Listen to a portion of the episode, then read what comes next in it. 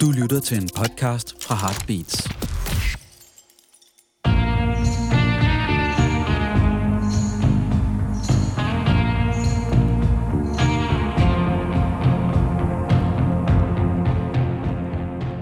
Jamen, goddag og velkommen. Så er det atter blevet tid til endnu et afsnit af Rockhistorier. Og dine værter er som altid min gode ven og kollega Henrik Kvejts og undertegnet Claus Lyngård. Og denne gang så fejrer vi en sådan ungdomlig fødselsdag i den her sammenhæng. De plejer at være sådan 80-90 år-agtige. Ja, vi skal helt ned på 60 år den Det gang. skal vi, ja. ja. Og vi skal have en, øh, en mand, som virkelig har meget personality. Vi skal behandle en kunstner, som jeg har sat sit aftryk på i hvert fald de sidste tre årtier, Henrik. Ja, og en mand, som øh, vi har jo været inde på det i forbindelse med David Bowie, for eksempel, han skulle bruge sådan en, et vist tilløb, før han ligesom blev David Bowie. Det gælder også Jarvis Cocker, som vi snakker om her. Han skulle faktisk bruge nærmest 14-15 år, før han for alvor fik hul igennem. Ja, og, og han skulle ud i nogle forskellige stilistiske hjørner, som vi alle sammen kommer ind på i programmet, øh, før at han med sit band Pulp, som jo er nok hans claim to fame, han har så lavet nogle soloplader siden, øh, men hans berømmelse hviler i høj grad på hans værk fra 90'erne. Ja, og vi koncentrerer os også om den musikalske del af det, fordi han er jo sådan en multikunstner. Ja. Ja. Han har jo også været radiovært og, Ja, tv-vært. og tv-vært og øh, lavet nogle pisse gode compilations, blandt andet en, der hedder The Trip, som vi to er meget, meget glade for. Rigtig det er meget. faktisk nok den bedste dobbelt-CD, jeg har. i Jamen, den har jeg været meget inspireret. Jeg tror, jeg har støvet... Jeg kan huske, jeg blev meget misundelig, da du havde fundet den der Ad N to X 12-tommer, Ja. som vi begge to kun kendte derfra, ikke? Jo. Så den er jeg stadigvæk på udkig efter, Henrik. Ja, den kom i 2006, den der The Trip, og jeg har været nødt til at købe flere eksemplarer af den, fordi der er flere af mine venner, der har lånt den, og så får man den ikke igen. Jamen, altså, man skal aldrig låne. En ting er plader, altså LP'er, men CD'er, det er sådan noget, nej, det behøver man ikke aflevere tilbage. Nej, men som sagt, vi koncentrerer os om den musikalske del af verden. Han har jo også skrevet en, en, en sådan slags selvbiografi. Ja, har du, fået, har du Good fået pop, læst øh, den? Bad Pop. Jeg har læst i den. Jeg har ikke sådan læst den fra ende, og Den er ret sjovt skruet sammen.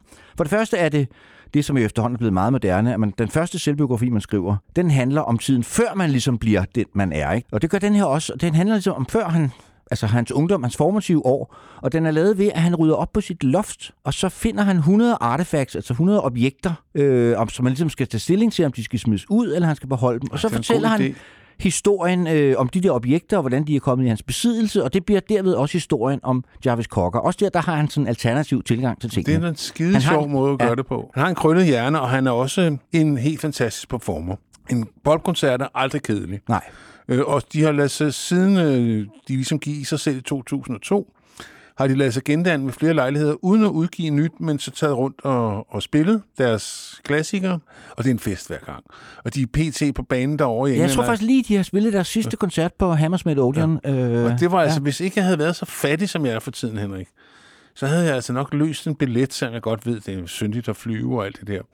Men historien starter jo helt tilbage i Og de var, 1963. skal også lige sige, de var jo en del af hele det der Britpop-fænomen. Ikke? Ja. Ja. Der var fire store navne inden for Britpoppen. Oasis, Blur og hvad hedder det? Suede. Sweet. Og så Pulp, ikke? Jo, det var de fire store. Ja. Og så var der altså et En hav hav af mindre. Ja. For eksempel mine, nogle af mine favoritter, Supergrass. Men historien, som vi skal fortælle, starter i 1963, faktisk den 19. september, hvor Jarvis bliver født. Hans far hedder Mac Cocker. Ja. Og moren hedder Christine Kugler, tror jeg, hun hedder. Ja. Og faren er sådan rigtig hippie. Ja, og han er jo DJ også, hvad hedder det, og sådan kunstner og så videre. Og han flytter jo til Australien, da Jarvis er syv år gammel. Og så ser han ham ikke igen, før han er i 30'erne. Så han opvokser alene med sin mor. Ja, og sin søster Ja, Saskia, ja. som øh, faktisk er med i, i nogle tidlige udgaver af Pulp. Og han øh, er meget, meget tidlig på banen. Han danner, da han er 15 år gammel, et band, som han kalder noget så sært som Arabacus, som er en fejlstavning af en kaffesort, Ja. sammen med nogle skokammerater. Øh, og, De øh, havde faktisk allerede dengang tænkt på, at de skulle hedde Pulp, men de synes, det var for kort et navn. Det er opkaldt efter en film med Mike Hodges, øh, med Michael Caine i hovedrollen. Ja. Øh, Som sådan en engelsk comedy-thriller. Jeg har ikke set den, må jeg indrømme. Nej, det er jeg heller ikke. Øh, Om en, en forfatter af. Altså Pulp er jo sådan noget smuslitteratur, ja, kaldte vi det i det det gamle dage. Ja, det er, også, det er Ja. så også det, som øh, der er, altså når du vil du have appelsinjuice, så kan du også få pulp, altså øh, appelsinmasse med. Det er også pulp. Ja. Det er en dobbelt betydning af ordet. Men øh, det her skoleband, det udvikler sig til faktisk... Ja, det er City School i Sheffield. Vi skal Ja. måske lige sige, at vi starter i Sheffield, som det er meget vigtigt at have med. Ja, Sheffield spiller en ja, stor rolle i hans som jo har univers. lagt, øh, har faktisk har udfostret en, eller opfostret en hel del gode musiknavne fra Def Leppard til Cabaret Voltaire, så der var ja. ikke noget. Og Nej. seneste skud på, store skud på skammen er vel nok Arctic Monkeys. Men hvorom alting er, han danner det her skoleorkester, og øh, John Peel laver et eller andet session, og de møder op og giver ham deres demobånd. Ja, de debuterer på Rotherham Arts Center i 1980 ja. i en tidlig inkarnation. Og så Øh. danner det første pulp så.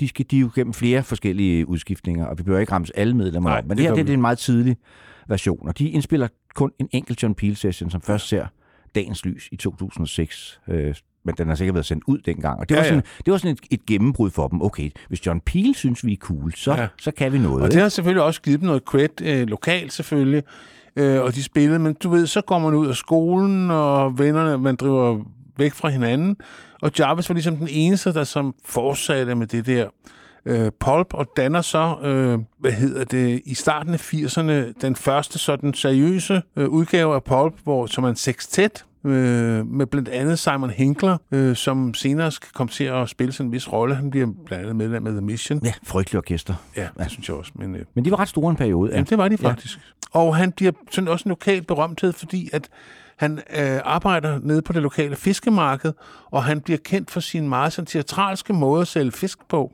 Så alle ved faktisk, hvem han er. Han er sådan en, man ved ham, særlingen nede fra fiskemarkedet. Og han er jo næsten tom, han er jo lang og ranglet, og ikke nogen skønhedsåbenbaring. Tykke, tykke briller. Det, som man på engelsk kalder a geek. Ja. Og altså, i stedet for ligesom at lade sig sådan knuge af det, så bliver det ligesom hans adelsmærke, det der, øh, det der særlinge der, det, det bliver det, han kører frem på. Han prøver aldrig nogensinde at blive chic. Han har en helt speciel tøjstil. Jeg er sikker på, at den ikke svarer helt overens med din opfattelse af, hvad der er stilfuldt. Nej, men han havde en stil. Ja. Det må man sige. Det havde ja. han. Øh, og den er sådan lidt ser, han var også meget kendt for at samle på crap. Altså, han elskede loppemarkeder, øh, og kom altid hjem med et eller andet, som ikke kunne bruges til noget. Ja, det er nok de ting, mange af den, den bog, jeg var inde på Det kunne før. man godt forestille sig, at de ligger op på loftet. Ja. Men det korte lange er, at han danner sig det her ret store ensemble, der spiller noget, som man dengang kaldte twee-pop. Øh, det tror jeg, vi stadigvæk man bruger det udtryk, som er sådan åndeløs, forsigtig musik. Ja. Ja. Og de Og vi får, skal høre en single. De laver jo kun en enkelt single og et album, der hedder It. Den, Ja. ja. Det, der vi kan kalde Pulp Mark 2, altså sextet-udgaven. Og vi skal høre øh, singlen My Lighthouse, der Ja. kom i maj 1983 på et Ja. selskab, der hedder Red Rhino, som ikke har noget med Rhino, øh, Nej. det vi kender som Rhino i dag, at gøre. Og det er en plade, som hvis man kender Pulp og en stil, så er det faktisk næsten ikke til at høre det dem. Han er også selv ved at finde sin stemme her. Han er 19 år, da de indspiller pladen. Og han er meget inspireret af Leonard Cohen. Øh, det er sådan ligesom et tidligt idol. her. Han er også meget tidligt ude med Saskia Gainsbourg. Øh, og hans helt store idol er jo Scott Walker. Øh, hele karrieren igennem. Og det kulminerer jo også på et tidspunkt, kan man sige. Det kommer vi ind på. Det kommer vi ind på senere. Men her er det altså Cohen, og især Cohens første plade, Songs of Leonard Cohen, som han på en eller anden mærkelig måde bruger som pejlemærke, og det kan man faktisk godt lidt høre. Ja, og nummeret hedder My Lighthouse.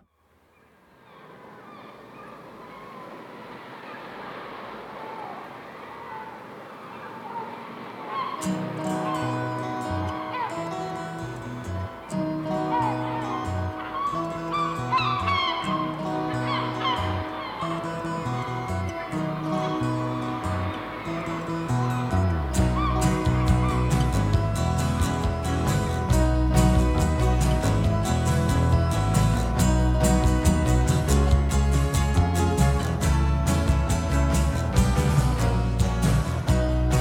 to my lighthouse, for I have something I wish to say.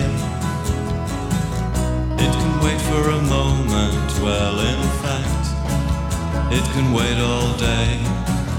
I just wanted to bring you up here so you could have the chance to see the beauty of this situation that you could share with me. It may seem strange to talk of love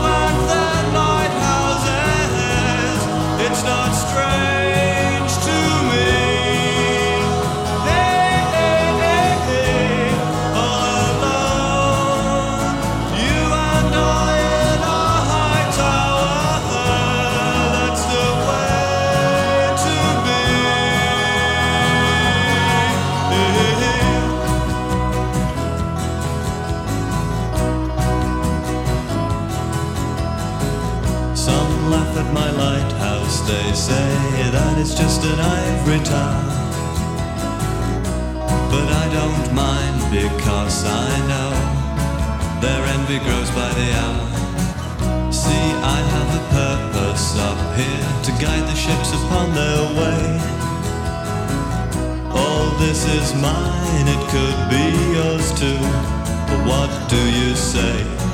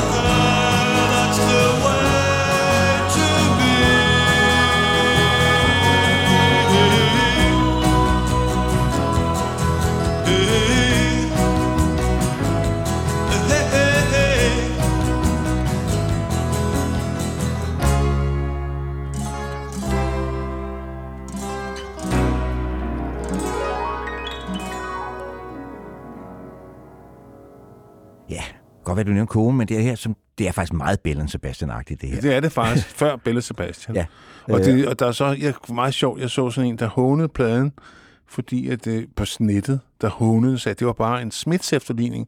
Så var der en anden, der påpegede, at den her kom faktisk et år før Smiths debuterede. ja. Så- så, så den, Det er meget godt efterlignet. det man sige. Jeg synes heller ikke, der er så meget Smiths over Nej, men, men den her sextet-udgave af Pulp, den går ligesom i opløsning. Ja. Og så bliver der samlet et nyt hold omkring øh, Jarvis Cocker. Ja. Og nu kommer der to vigtige spillere på banen, for de er faktisk med i, i langt op i karrieren.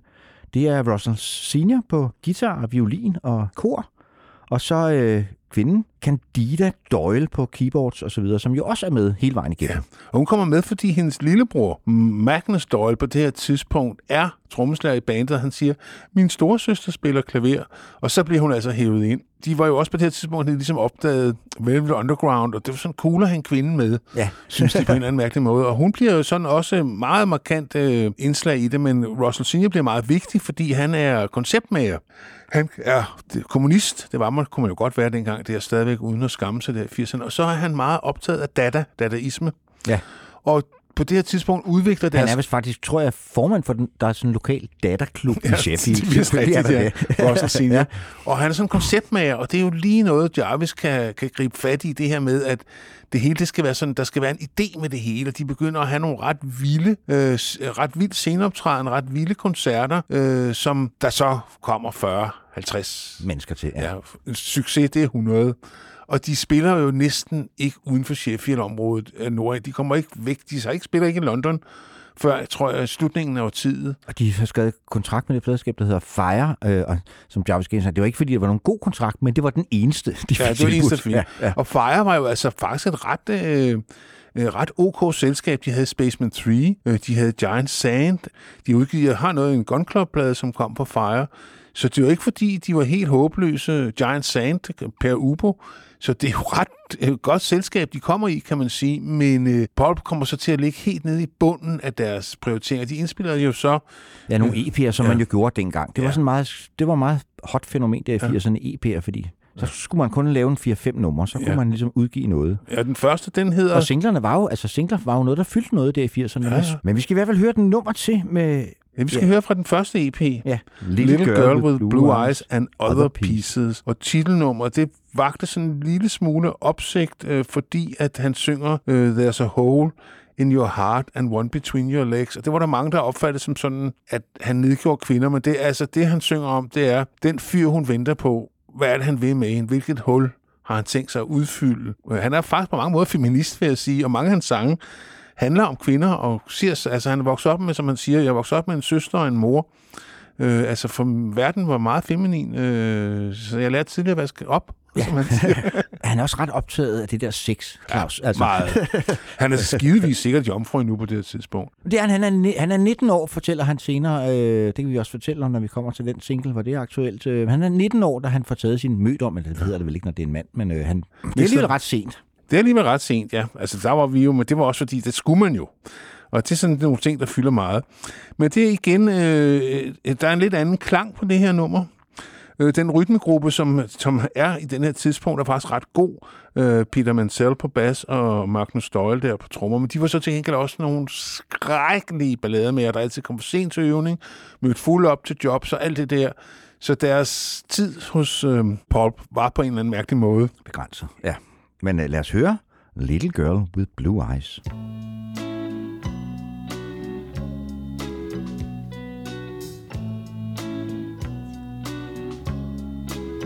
You're just a little girl with blue eyes. Everybody looks at you. Well, it's your day. And you're stepping from the black car that you'll be getting back in soon. And on your way. the Little girl with blue eyes, there's a hole in your heart and one between your legs. You've never had to wonder which one he's going to fill. In spite of what he said, you'll never get away.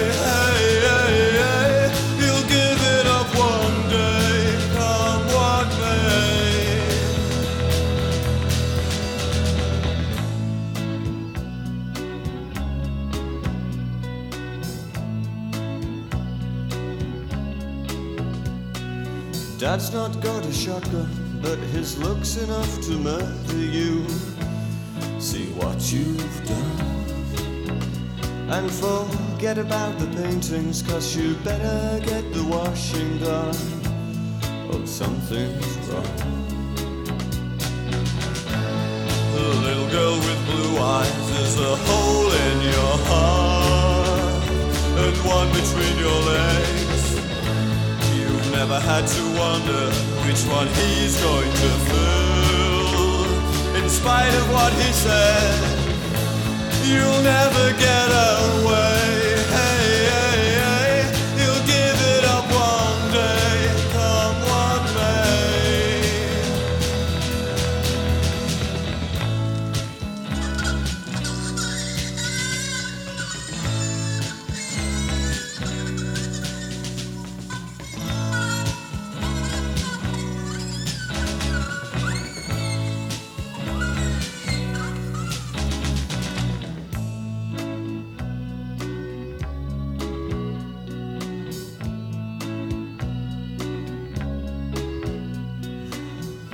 Down the pavement, chalk lines round your little hands. Hit and run. And now a mother sits in silence in a darkness she can't understand. Oh, where you've gone.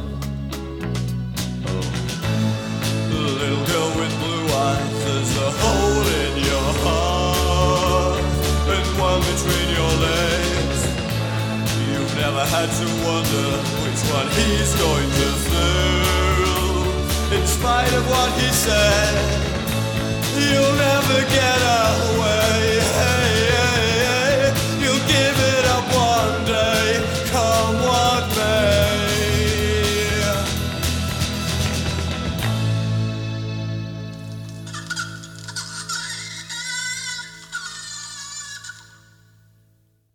Ikke nogen stor sang, men den, det er en meget hyggelig lille sang, og man Ja. kan jo godt høre Velvet Underground-inspirationen her, især den Sunday Morning-udgaven Ja. af Velvet Underground, ikke? Jo, ja. det kan man Ja. faktisk godt. Og øh, øh, de her indspilninger er faktisk samlet, som de laver de her år, på en plade, der hedder Masters of the Universe. Ja, og der det, kom jo faktisk et hav af, da de så slår igennem Ja. på Island Records, der de der fejre, de skal altså lige malke de Det der de, plader, de ja. udsendte uden succes i sin tid. Ja. Ja. Og der kommer en EP mere, den kommer så i sommeren 86. øh, Dogs Are Everywhere, hvor i typisk slagsmål mellem bandet og Fire var, at så kom det der titelnummer, det var ligesom Doctor Everywhere, det var pladserskabet, der sagde, det hittet. Og bandet mente jo, det var The Mark of the Devil, som det nummer, vi skal høre, der skulle have været ude. Det var det, de gerne ville have haft, blev udsendt. Og det er også et bedre nummer, for at ja. sige så. Og det handler igen om, på en eller anden mærkelig måde, at være stigmatiseret, fremmedgjorthed og, og ikke rigtig kunne føle sig finde til rette i verden. Og det er jo noget, vi godt kunne relatere til. Selvom det vi kunne... på det her tidspunkt, der kendte jeg ikke Polp, Nej, det kan da de her bedre kom. Nej, jeg altså, kan godt sige dig lige præcis, hvornår jeg lærte dem at kende. Det er jeg sikker på, at vi får at vide på et tidspunkt. Det gør ja. jeg. Men lad os høre The Mark of the Devil.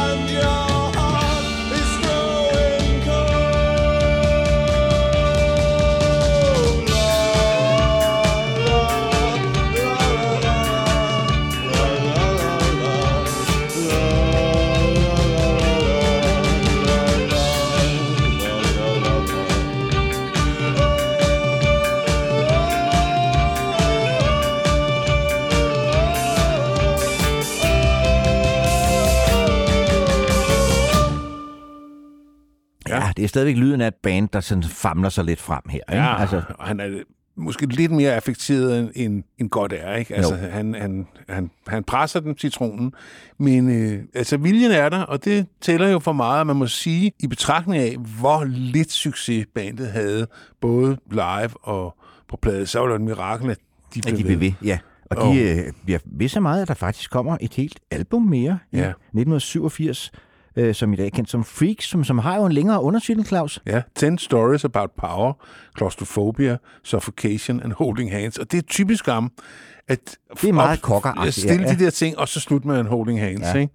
Øh, det er sådan typisk ham. Han er jo, kan man godt sige, repræsentant for det, man inden for filmverdenen kalder kitchen sink realism. Han synger jo med et klart udgangspunkt i hverdagslivet. Ja, det er det, man på dansk kaldt socialrealisme. Det er lige som præcis. fyldte ret meget, og Det var også det i dansk uden- film for eksempel Jamen, i ja, 70'erne men- og 80'erne også, ja. Men uden så meget politisk, altså det politiske er en undertone. Ja, og den blev på grund af budget indspillet på kun øh, en enkelt uge. 500 albumet der Freaks, og det har han jo så brokket sig over siden, fordi han, han synes ikke, at, han synes faktisk, at pladen havde potentiale til mere end det, der kom ud af den. Jeg har læst et sted, at det studie, de indspillede i, der havde nogle af de vokaler, han laver, af Q-sang.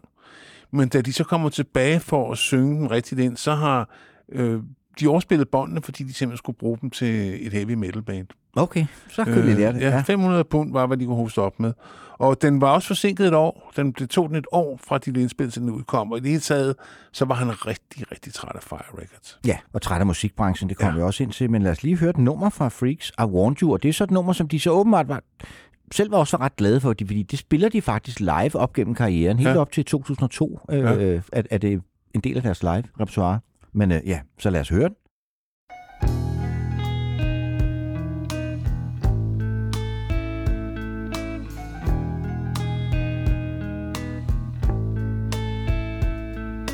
Hey, you can look, you can look just like anyone else. That's what you want to do, I, I could laugh, I could laugh in your face if I want. Oh, but I'm not going to. When we met last week on Saturday. I couldn't make a sentence, I couldn't even say what I meant to say. That I want you, it doesn't hurt to say I want you, I need you. I never thought I'd say I need you, I'll keep you. Oh yes, I'll keep you and I'll throw myself away, away, away, and I'll break you because I lose myself inside you. I'll make you fit in the space that I provide you. I'll take you, oh yes, I'll take you just to push you far away, away, away.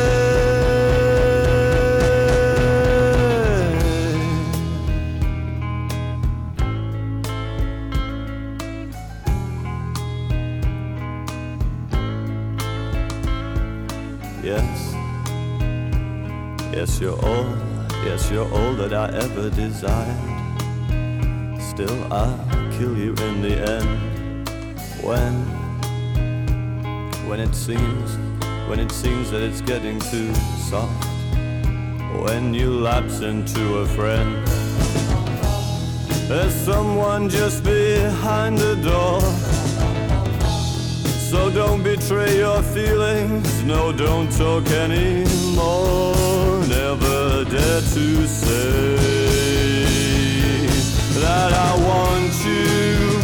It doesn't hurt to say I want you, I need you. I never thought I'd say I need you, I'll keep you.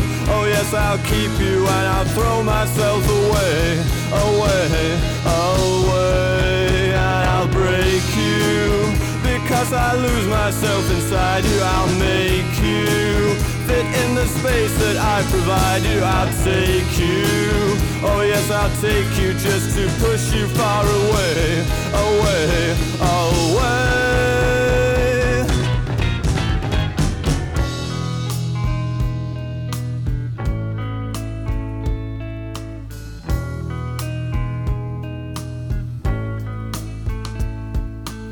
Now, now we come, Now we come to the end of it all. See it squirming, almost dead. But no, you can't leave. You can't leave it to die here in pain. You've got to stamp upon its head. I'll go out and you'll stay home. Facing up to living, living on your own. Curse my pride, curse my pride, curse my stupid pride. Cause I want you. It doesn't hurt to say I want you, I need you. I never thought I'd say I need you, I'll keep you. Oh yes, I'll keep you and I'll throw myself away, away, away. And I'll break you because I lose myself inside you. I'll make you fit in the space that I provide you. I'll take you. Oh yes, I'll take you just to push you far away, away, away.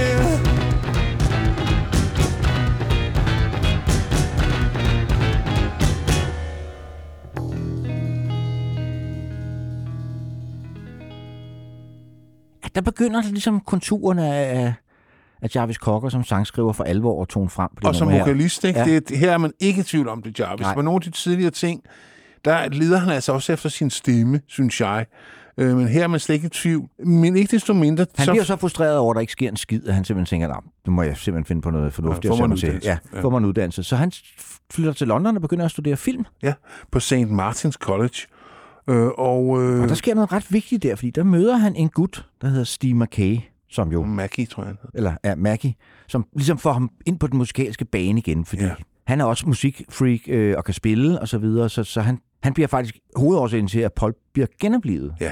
Og er jo med i, i resten af forløbet, øh, og hvad hedder det, bliver jo også en, en stor producer, efter Paul man producerer MIA og Florence and the Machine, og hvad hedder det, Arcade Fire sågar. Øh, Ja. Og det er faktisk også ham, han laver den der, nu er vi inde på den der super fede compilation, The Trip. Det er ja. faktisk Jarvis og, og Steve Mac- Maggie. Maggie. Maggie, som sådan ligesom øh, blærer som af deres obskure pladesamlinger, Ja. ikke? Og, Og, og, gode og han er så også hans... Øh, altså, der er dem, der kommer ind i studiet og leverer deres klattergård igen, og så er der dem, der sidder der hele vejen igennem. Og det er Jarvis og Steve. Han bliver ligesom hans musikalske sparringpartner. Den der, der gider at sidde og nørde over detaljerne. Øh, så på den måde er han jo hans, øh, hvad skal man sige, musikalske åndsbeslægtet. Ja. Og så kommer der en ny trommeslager med også, øh, Nick Banks, som ligesom øh, Steve er med hele vejen igennem. Så nu er der samlet et, et hold, der faktisk er meget tæt på at være den klassiske polbesætning. Der kommer lige en et navn til lidt senere. Ja. Men de her fem er i hvert fald dem, der... Og det er så Jarvis Cocker og Russell Senior og Candida Doyle, som vi har været inde på før, og så, så, så Steve Mackay og Nick Banks. Ja, det er det. Og de indspiller så en, øh, en single til meget mod Jarvis' vilje. Så bliver de endnu en gang nødt til at tage en kontrakt med Fire Records, jo, fordi at der er er det ikke, igen er der den, ikke ja. andre, der vil have dem, Ja. og det er altså lige ved at tage livet af ham. Men så hatcher han en ond plan, at de skal betale for pladen, men da de ikke har lavet en kontrakt med dem, så kan han bagefter gå ud og faldbyde dem til hvem som helst. Ja. Så de får et budget nu på 10.000 pund.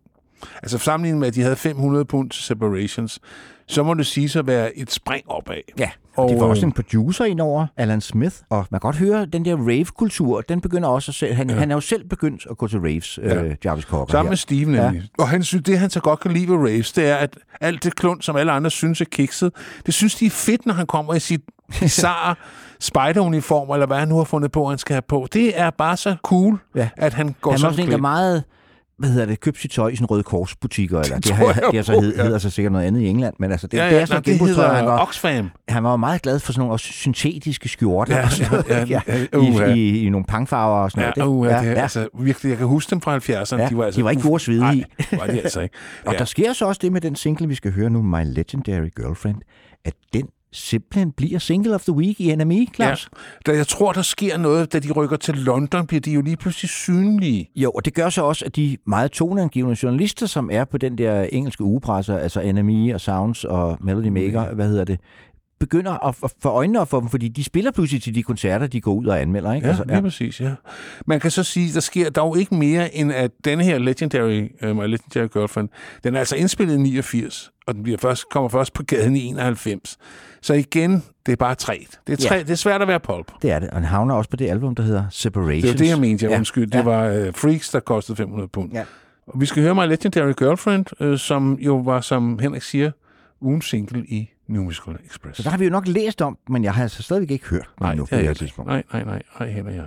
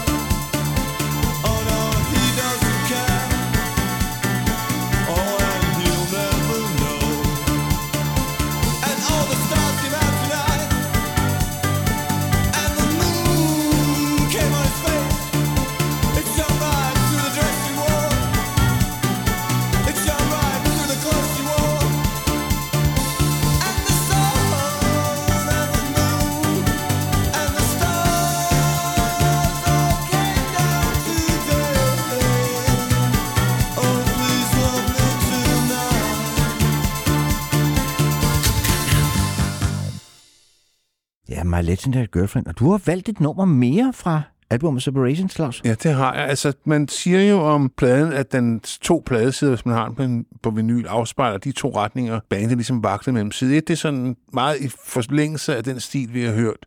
Ja, sådan indtil nu. indie rock, Ja. ja. Og så side 2, der begynder de at flirte med House. De opdager rytmebokse.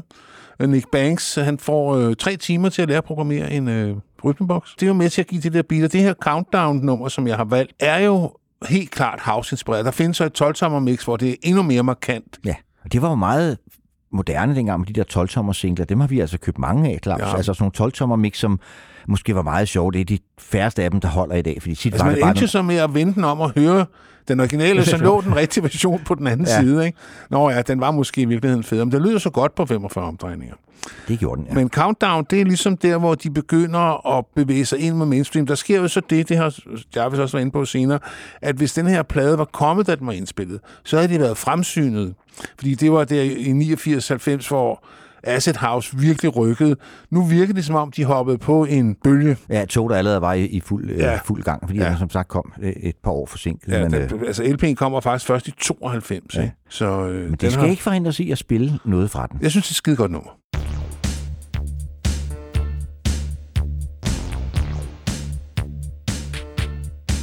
Oh, I was 17 when I heard the countdown start. It started slowly, and I thought it was my heart, but then I realized that this time it was for real. There was no place to hide. I had to had to go out and feel, but there was time to kill, and so I, I walked my way around town. I tried to love the world, oh, but the world just got me down, and so I looked for you. In every street of every town, I wanna see your face. I wanna, I wanna see you now. I wanna see you now. So it went for several years. I couldn't stand it. No, it must be getting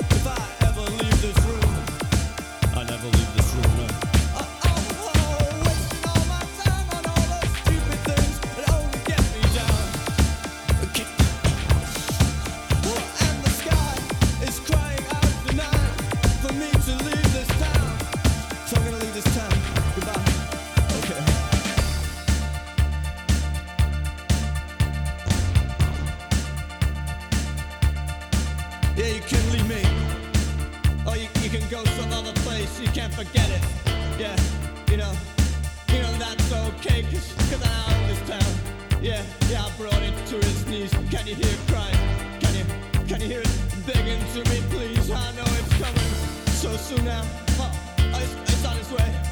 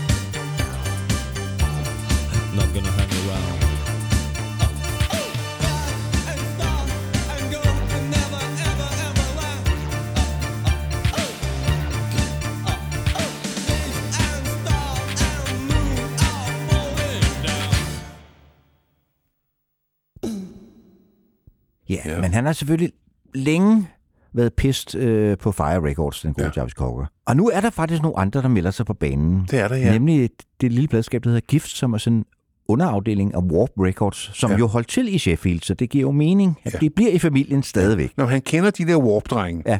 Øh, altså Som alle selvfølgelig- mest, mest, mest gør sig i elektronisk musik, det er jo dem, der har udgivet Aphex Twin blandt andet, Ja. og, og Tekra og of Canada. ja, og ja, alt muligt. ja. Ja. ja, ja, men virkelig velrenommeret. Ja. men øh, du har ret, øh, de, laver, de kommer derhen og laver øh, tre singler, tror jeg, hvoraf den anden, det er, den, det er jo der, jeg hørte dem første gang. ja, det er nummeret Babies, og Ja. ja. det, de siger jo også selv, at det er den første rigtige popsang. Og den handler typisk nok om øh, at stå og lytte ved en storsøsters dør, når hun er Nej, sammen han med er simpelthen gemt sig inde i skabet. Han er gemt sig inde i skabet. Fordi det er en venindes storesøster, som, som er begyndt på det der sex. Det vil han jo gerne lige finde ud af. Så han gemmer sig inde i skabet, når hun får besøg af kæresten, for ligesom at se, hvad der sker. Så ender det med, at hun finder ham inde i skabet, og de har sex sammen. Øh, og det bliver han veninden der selvfølgelig mopset over. Øh, han har sex med storesøster, men, men så prøver han at fortælle, at det var egentlig, fordi det var, det var dig, jeg helst ville have, men øh, søster ligner dig jo lidt, ikke? Ja, Så, feberredning. og så var hun lidt større. Feberredning, ja. ja. Øh, men jeg faldt for den, fordi det, er- altså, det er bare et pophit. Den øh, dukker op senere på en EP, The ja. Sisters EP, i en lidt anderledes version, men jeg synes, vi skal høre Gift, The Gift version. Og den er Måske- også blevet set på den måde, at de for, for ligesom at, at komme ud af det lidt kreative dødvand i vej, så bytter de instrumenter. Så det er faktisk trommeslageren, der opfinder det her meget øh, karakteristiske guitarriff, der er på Babies. Okay, Som cool. egentlig ikke kunne spille guitar, hvor, hvor Jarvis Cocker simpelthen, han står bare og spiller nogle akkorder. Hey, hvad var det, du spillede der? Så det bliver så sang. Lad os høre Babies fra 1992.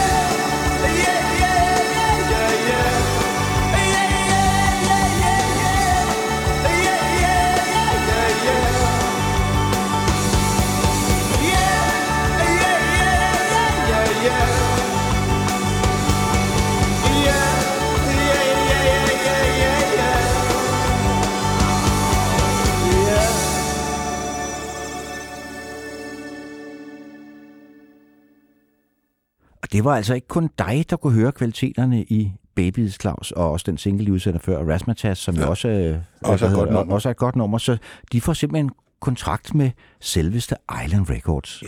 Og det er jo et meget velrenommeret pladselskab, som vi faktisk har lavet en hel podcast om, Claus, som Det jeg godt vi. vil anbefale, Ja. man går ud og lytter Chris til. Blackwell, Ja. ja. som øh, selskabets stifter, skrev jo sine erindringer, og den brugte vi så som afsæt.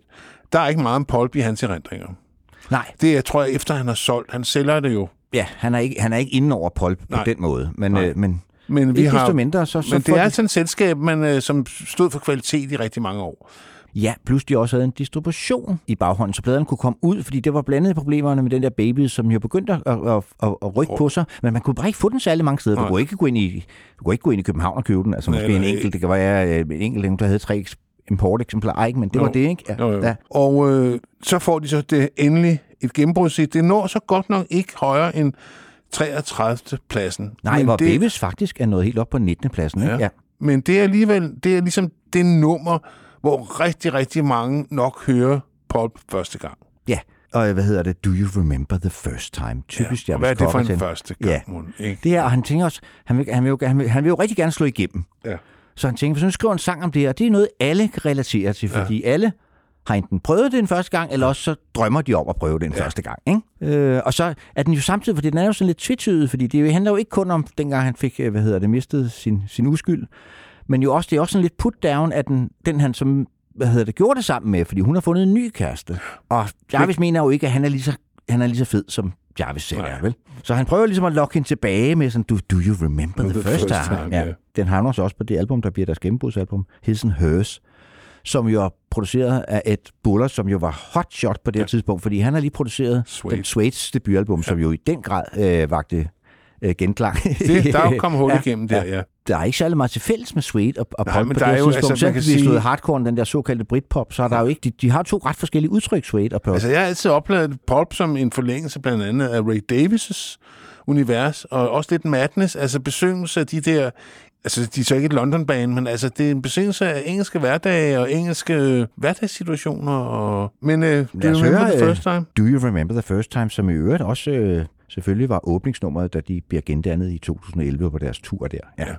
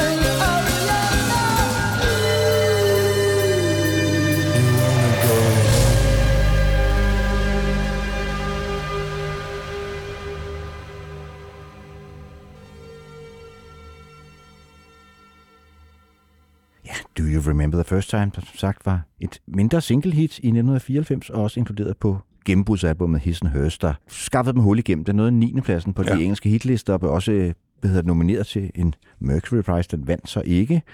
Og det betyder faktisk også, at de turnerer i USA for første gang, fordi de bliver ja. opvarmning på øh, Blurs øh, USA-turné. Som, som jo efter sine skulle have været lidt af en fiasko. Ja. Øh, men øh, der var en single mere på albumet Lipgloss, men vi har så valgt et deep cut, det handler så lidt om det samme. Det er så om hende, pigen, som kommer og får en fyr, som hun ikke skulle have haft. Ja, hun indleder, det er en ung kvinde, der indleder sig på et forhold med en gift mand, og det er sjældent noget, der kommer noget godt ud af Claus. Ja. Og sangeren er ked af det på hendes vej. ja. Han prøver simpelthen at sige til hende, don't go there. Ja. altså, Men det er tit forgæves. Ja. Men øh, det, der kommer der den her ret gribende sang ud af. have you seen her lately?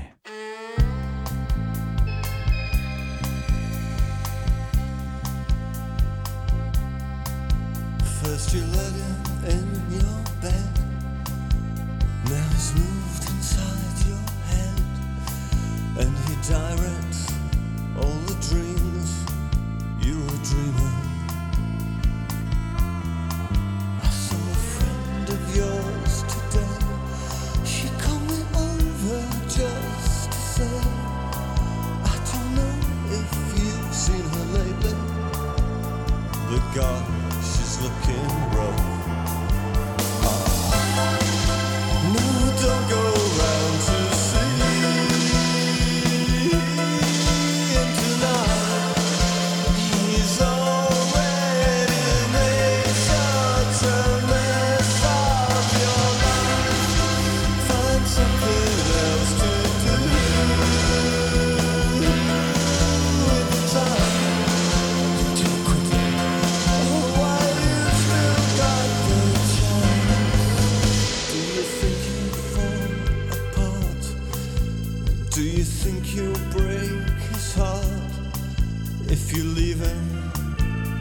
on?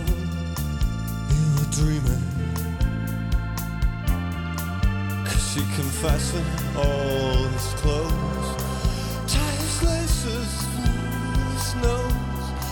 It's time to teach him how to walk. Here, teach your baby how to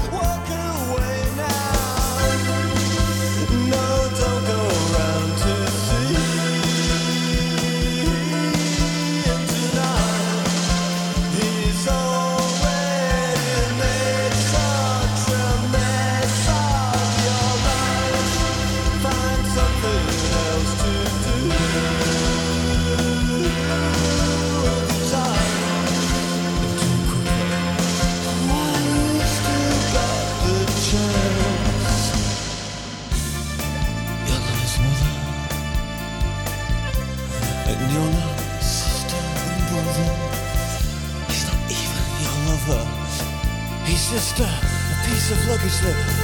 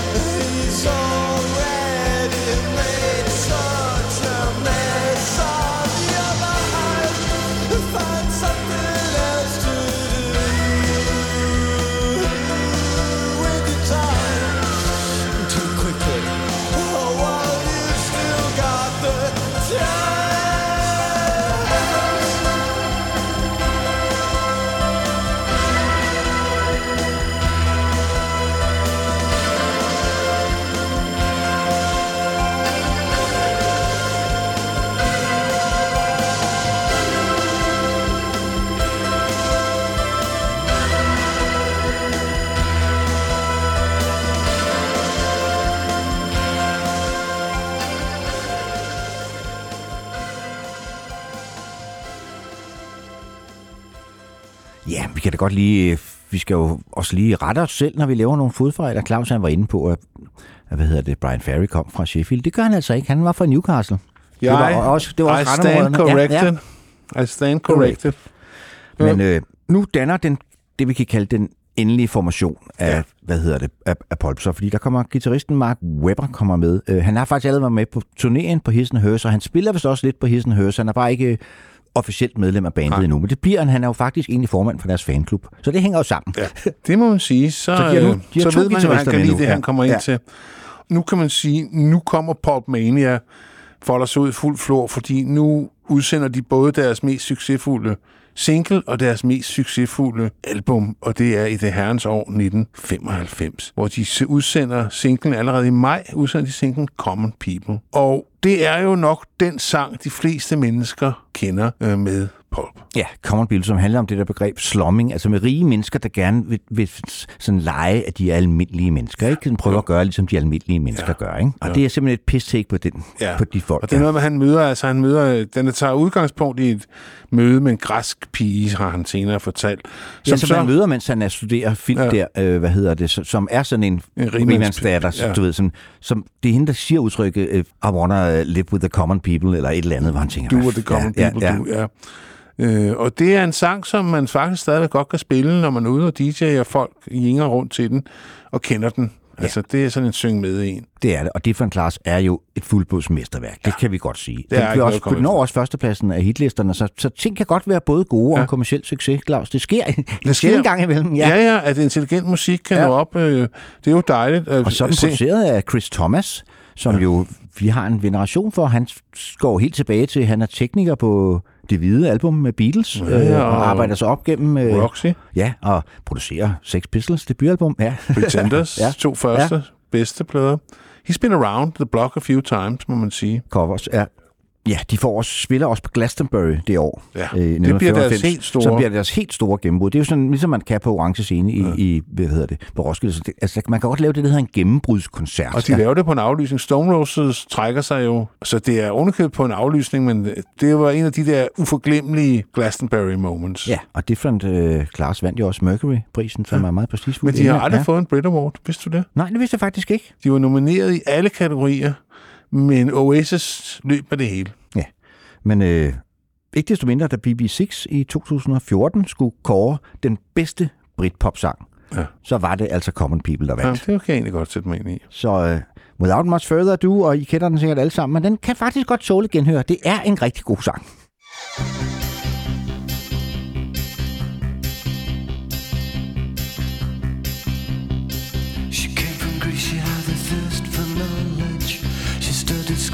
at St. Martin's College, that's where I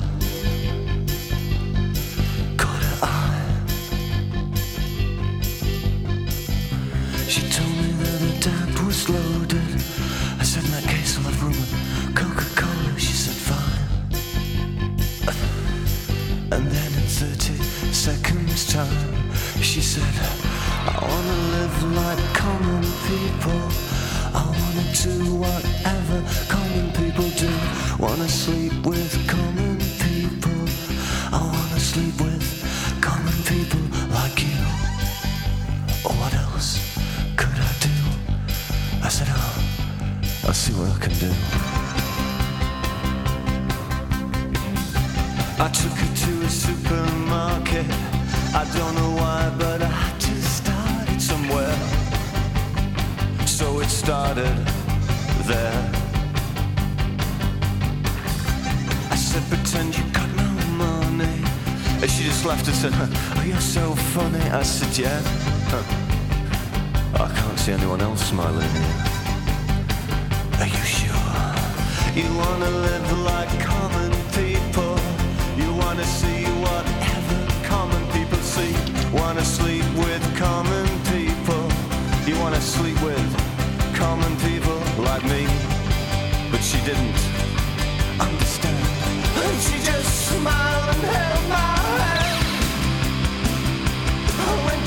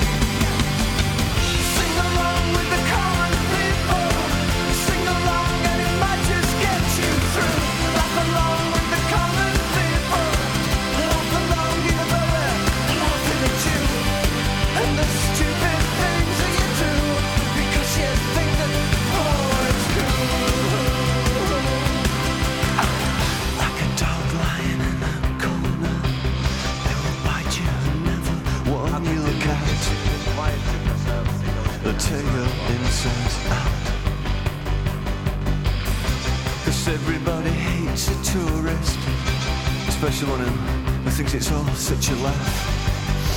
Yeah, and the chip stains of grease will come out in the bath. You will never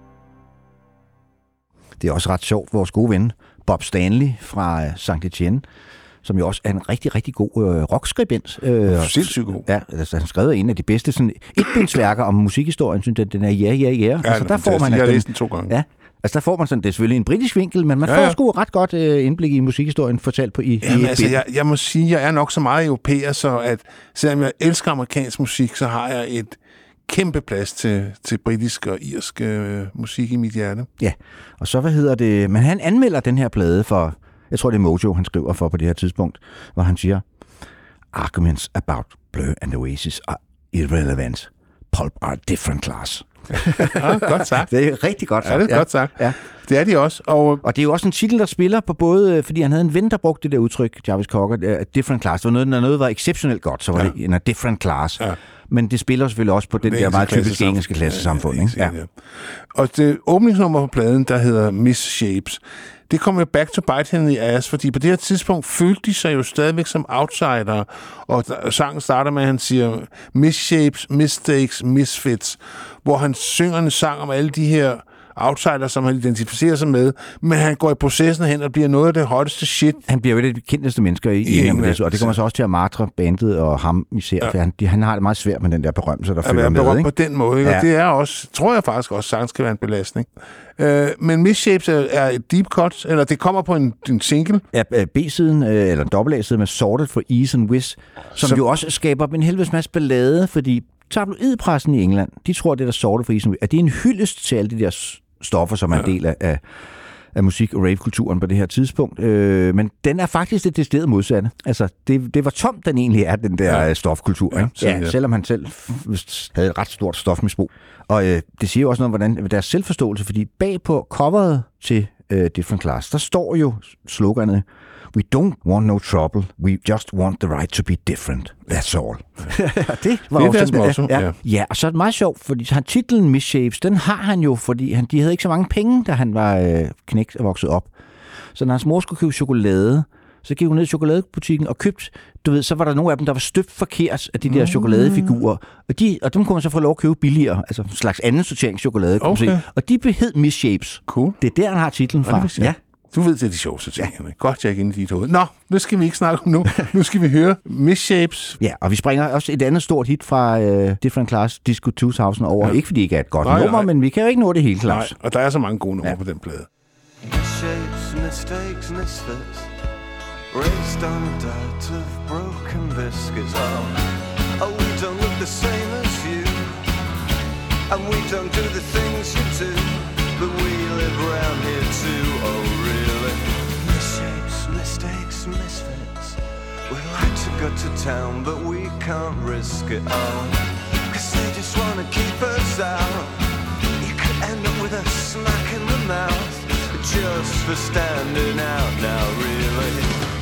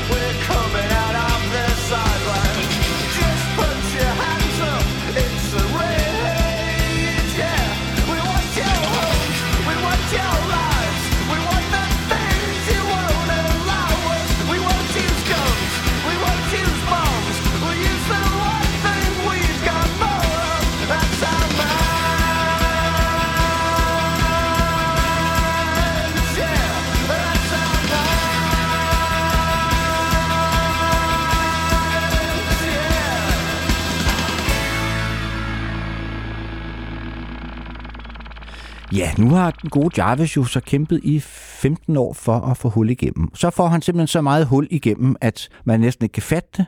Øh, også fordi han har den der meget karakteristiske ydre og sådan noget. Så han, han bliver simpelthen så kendt og bliver jagtet og tabloidpressen, ud i pressen og har set sig sure på Paul øh, af en eller anden grund. Øh, og han er faktisk på et tidspunkt kæreste med skuespillerinden Claus Eveni, som, som er, hvor de er ude på et tidspunkt, er de, på ferie så i Wales, et eller andet, hvor små børn simpelthen løber efter deres bil, fordi de kan kende Jarvis Cocker, for hvor hun eller dengang tænker, så kendt skal jeg simpelthen aldrig være. Nej. Og det ender jo også med nærmest at, at, at knække bandet, fordi i hvert fald uh, Russell Senior, som har jo ellers været en ret vigtig del af det, han vælger simpelthen at gå ud af, ja. hvad hedder det, Paul på det tidspunkt, fordi han, han gider simpelthen ikke alt det der, der Nej. følger om. Vi skal lige høre noget. Ja, et deep cut fra en, Different altså, Ja. hvem andre end Paul har lavet en sang, der hedder Undertøj? Ja.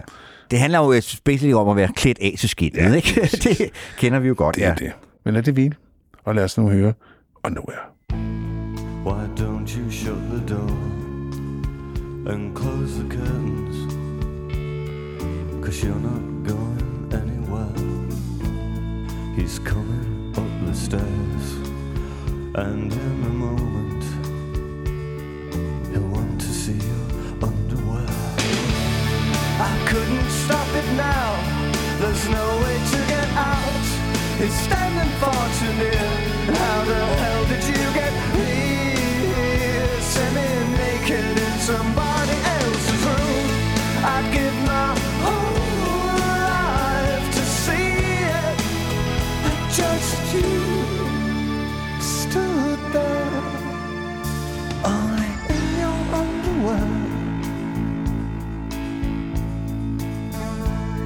If fashion is your trade, then when you're naked, I guess you must be unemployed, yeah. But once it's underway, there's no escaping the fact that you're a girl and he's a boy. I couldn't stop it now. There's no way to get out. He's standing far too near. How the hell did you get here? Semi-naked in somebody else's room. I'd give my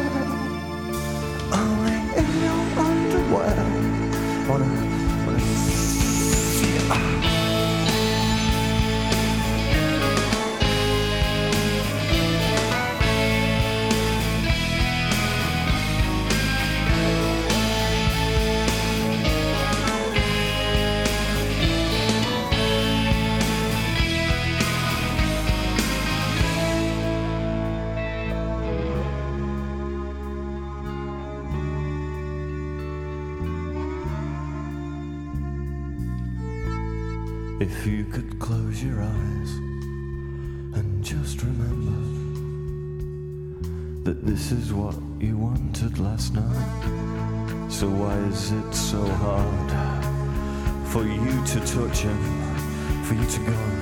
Give yourself to him, oh Jesus! I couldn't stop it now. There's no way to get out. You're standing far too near. And how the hell did you get here? Semi-naked in somebody else's room. I'd give my Just you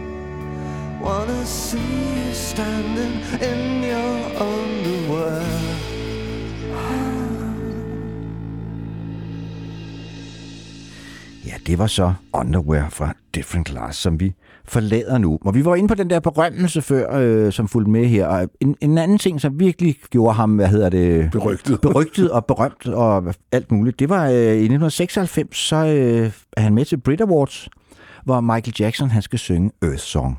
Den der meget Meget. altså, kvalme, øh, ja, men altså, velmenende, øh, Ja, irriterende sang. Og det er Jarvis Kokke, jeg ved ikke, hvad han har været på på det her tidspunkt, eller det ved jeg måske godt. Hvad hedder det? Han har i hvert fald været på et eller andet, så han står jo op på scenen og begynder at vise røv under Michael ja. Jackson, og mens der er sådan nogle små børn, der synger kor og sådan Ja, ja, noget. han bliver jo arresteret Ja, og kommer i ja, spillet, ja, ja. ja. Fordi at man mener, altså, han, han har forlæmpet børnene. Ja. Og det deler selvfølgelig vandene. Ja. Man kan sige, Paul var populær, men Michael Jackson var jo gigantisk. Ja. Altså ham havde alle en mening om. Så rigtig mange Michael Jackson-fans havde jo Jarvis, fordi han ligesom havde gjort det der. Så han, udover han så rigtig mange cool mennesker synes, at det var enormt sjovt, og det var en, en dekonstruktion af hele det der Michael Jeg, Jackson. kan huske, jeg synes, det var ret sjovt. Jeg det var synes, sådan et det var klip, vi også så i dansk tv. Ja, ja. Og det var så nok altid. Det gik nok verden rundt, det her klip. Det ikke? tror jeg, ja. Sikkert med sådan en sort boks ind over hans numse, ikke? Jo. Fordi at, den måtte folk jo ikke se på uha. Ja, men Så- som sagt, så, så bliver de så berømte på det her tidspunkt, øh, og der er så meget hul om omkring den, at Russell Senior, simpelthen, som jeg var inde på før, smider håndklædet ring. Så det, det gider jeg simpelthen med det cirkus. Og en anden grund til, at han også smider håndklædet ring, det er, fordi da de så endelig får sig sammen til at gå i studiet igen, til opfølgeren på Different Class, øh, Og den eneste sang, han har skrevet. ja, han har skrevet Jarvis Hopper Here Up og Det er Help the Aged, og den kan Senior simpelthen ikke med. det er så, så han får mærkeligt. lidt undskyld, fordi det er faktisk en ret god sang, og det er jo, øh, der er han jo også blevet 34 Ja. år, så der begynder han virkelig at føle alderdommen trykke, ikke? Jo. det kender man jo Og godt. det, det, og, men det er en utrolig smuk hyldest til sig. Øh, Gamle mennesker, det, lad dig være med at tro, de kommer fra en anden planet. De har også taget speed og ligget og kastet op. Altså, du ved, gjort alle de dumheder, vi andre gjorde, de er bare blevet gamle. Ja, men han har sagt, den er først ikke, ikke så meget skrevet for, at man skal være sød mod de gamle mennesker og hjælpe dem over gaden eller sådan Det er noget. ham. Det er ham, den handler om. Ja, Ja, den kommer sagt. også ud som single og bliver en lille hit, som jeg husker. Nej, den, den er nummer, nummer 8. Det er jo ikke noget lille hit. Nej, det er det ikke. Øh. Og der er faktisk også, hvis man har lyst til det, en ret sjov video til den derude. Ja. Så øh, ja, Det er sådan en forløber til det der øh, album, vi kommer til lige om lidt. Uh, This is Hardcore. ja, Help the Ages. Og det kan vi jo godt skrive under på, Claus. Ja, det, nu kan vi. Ja. Nu kan vi. Også fordi vi, øh, for en gang skyld, så laver vi jo faktisk en podcast om en mand, som er yngre end os begge to. Ja. Det er jo vanvittigt. Ja. Help the aged. One time they were just like you.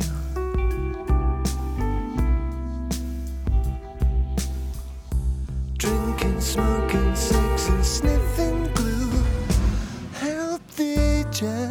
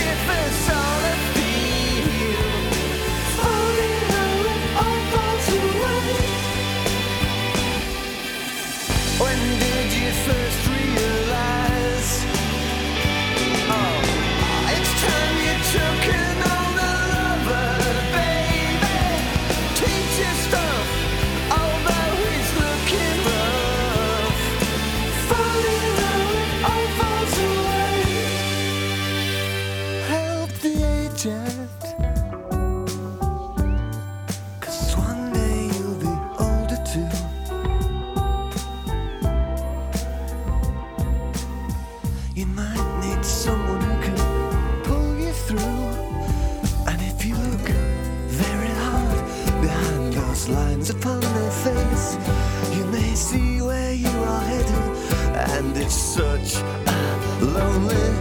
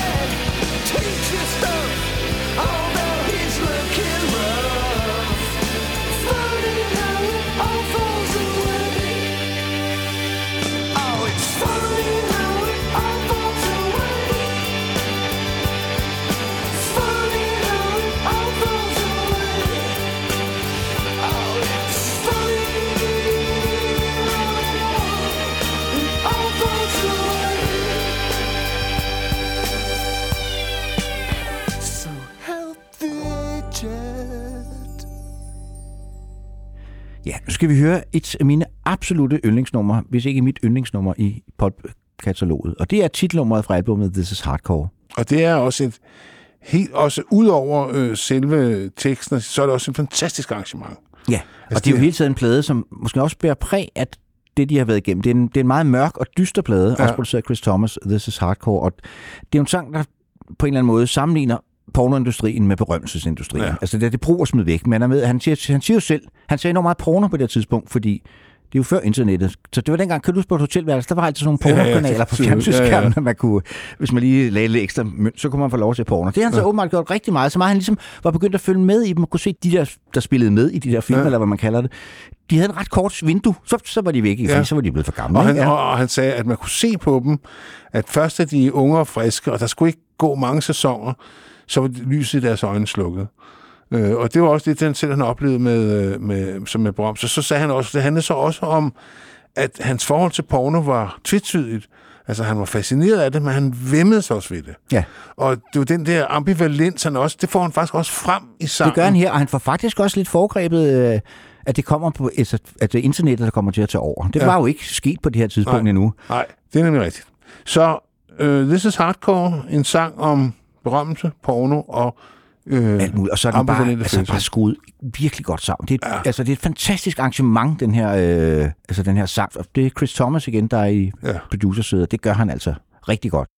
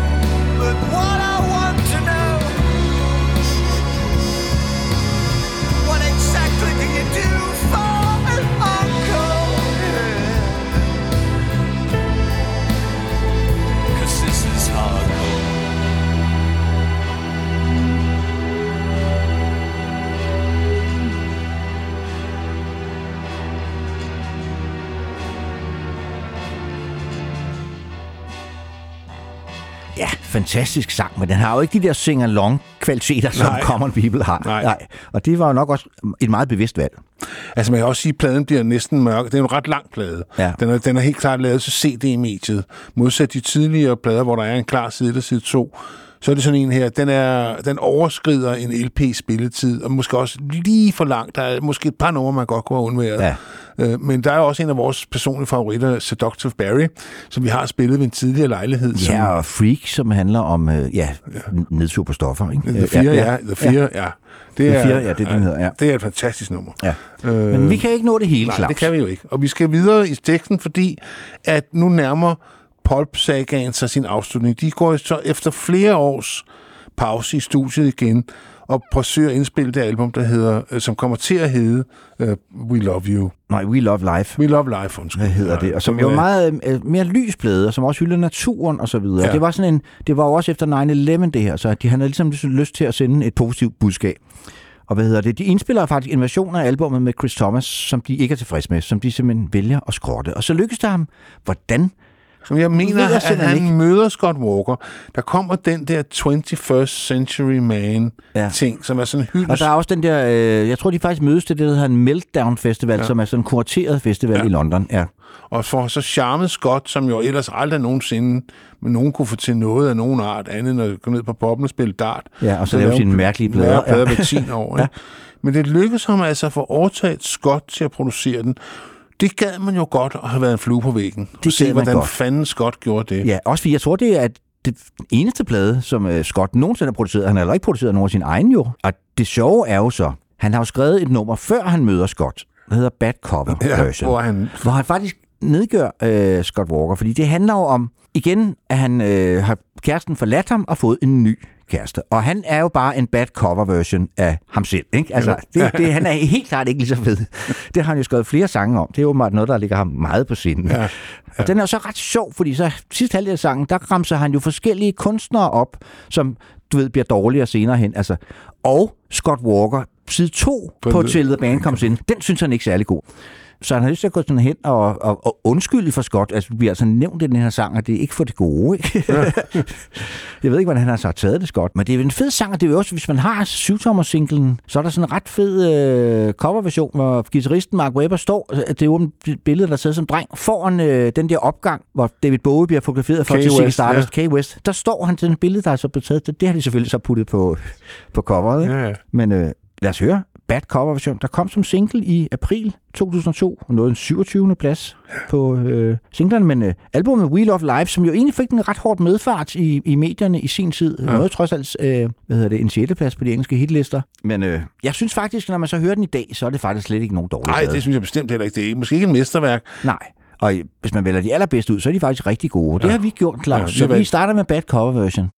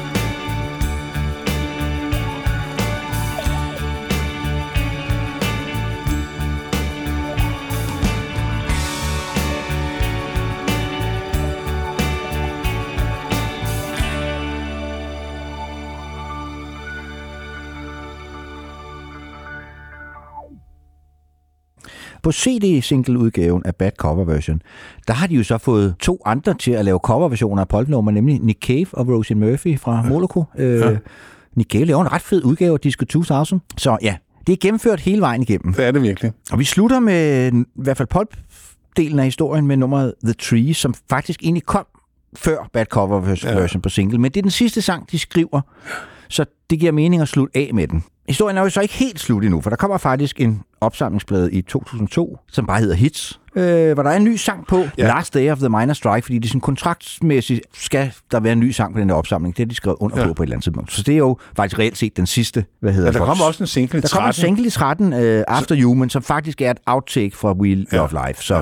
den tæller ikke helt. Og der sker jo også det i 2006, at de der tre hovedværker kommer med alle sammen en ekstra LP, hvor det viser sig, at de har jo været helt sindssygt produktive, fordi at der er et hav af, af numre, som man ikke har hørt før, eller som man har hørt i, som B-sider, eller der er nok til, at der kan Det laves... kan sådan en ekstra CD, ja. ja, Men vi slutter med i hvert fald første omgang af historien her med The Trees.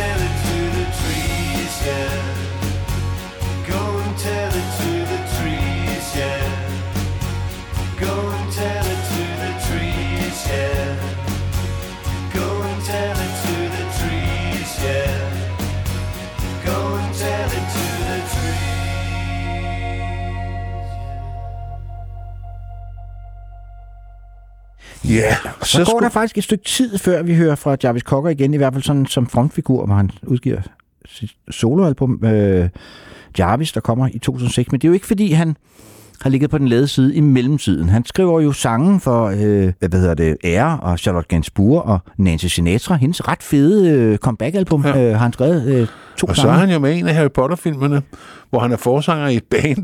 Jeg har optrædet i et band, The Weird Sisters, som optræder på det der... Ja, med musikere fra Radiohead. Ja. ja. ja. Så kom det? ikke her, du. Nej, og der når han jo nok et nyt Det er nok publikum. der, hvor han nok når sit største publikum Ja. ja. nogensinde, for det var da helt vildt, som Ja. ja. de film var fra alle vegne, altså. Og har så også, hvad hedder det, et sideprojekt med Lax Muscle, som er sådan et, et Ja, elektronisk, kan det du kan jeg godt huske, ja, ja. det huske. Det var også, og det er den her periode, han har udgivet den der fantastiske compilation, vi allerede har været inde på før, The Trip, som ja. Ja. er sådan alle mulige obskuriteter, øh, men, men super fed. Men øh, han udsender så en soloplade i 2006, og øh, det var jo i CD'ens storhedstid i nullerne der. Og der havde man så noget, som jeg synes var røvhamrende fucking irriterende. Ja, The Hidden Track. Ja. Det skulle da det skulle være sådan, et- sådan et, hvor, så når man sådan glemte at gå ind og slukke for sin CD-afspiller, så var den så tavset i fem minutter, så dukkede der pludselig sådan nummer op. hvor Ja. man, lige har fået et chok Ja. her. Øh, Og, og der, meget ofte var der en grund til, at det var et hidden track. ja. Og det Men, her, men det var det så ikke her, for han havde faktisk valgt et af de bedste numre. Som Ja, som han også sendt ud som digital, det er dengang hed digital download single, der skulle man jo stadigvæk betale for det, hvis man ville have det ned fra nettet. Øh, han sendte den ud som et sådan digital single, øh, der hed, og den hed Running the World, og det lyder så meget Michael Jacksons på en eller anden måde. Men så skal man lige huske, at der er et ord for det der Running the World. Cunts are still running, Running Well. world. Ja, og det var jo noget, vi kunne relatere Ja, til. Den er, og den er sjov nok udsendt som en soloplade, øh, Jarvis der, men altså både Steve Mackay og Mark Webber og Richard Hawley, som jo også var en del ind, over, øh, ja. ind og ude, især i deres live-konfigurationer, øh, spiller med på den, og ja. Da han tager på tur med den, der er Candid, øh, hvad hedder det? Candida Doyle med. Ja, hun er stadig med øh, live, så, så der er stadig noget pulp over det. Ja, det er så ikke noget mesterværk. Øh, Det er den bedste af hans øh, to soloplader, øh, Jarvis. Øh, men øh, vi spiller det her underlige hidden track, som så jo af en naturlig årsag ikke er på vinyludgaven, fordi at der kan man jo ikke operere med hidden tracks. Nej, så der er man nødt til at have CD'en. Så ja, lad os høre. Cons og Still Running the World fra 2006, og det er ikke blevet mindre aktuelt med Nej, tiden. det må jeg sgu godt nok sige. Ja.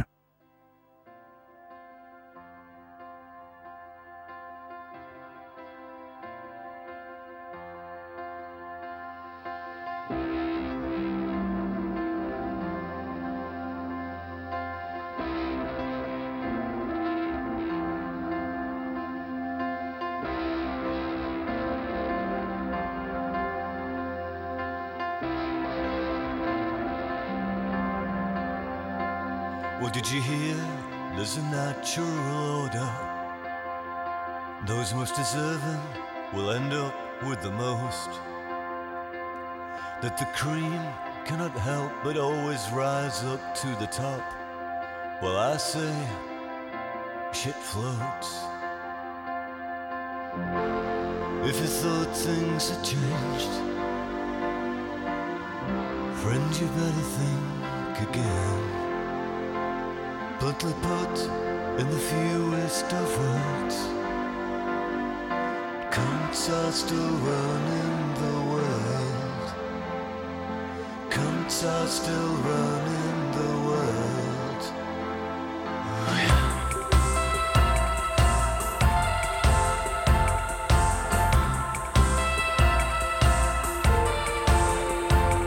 Now the working classes are obsolete.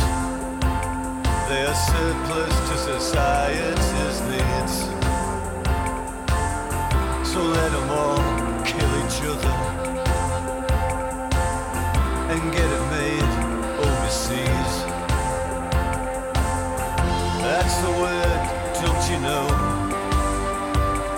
guys that's running the show.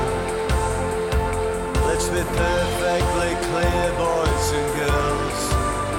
Oh, cunts are still running the world. Cunts are still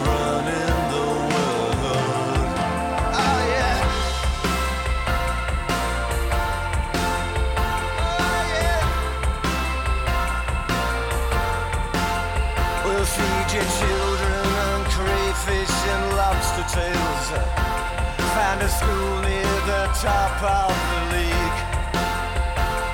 In theory, I respect your right to exist. I will kill you if you're moving next to me. It stinks. It sucks. It's anthropologically unjust. Oh, but the takings are up by a third. Oh, so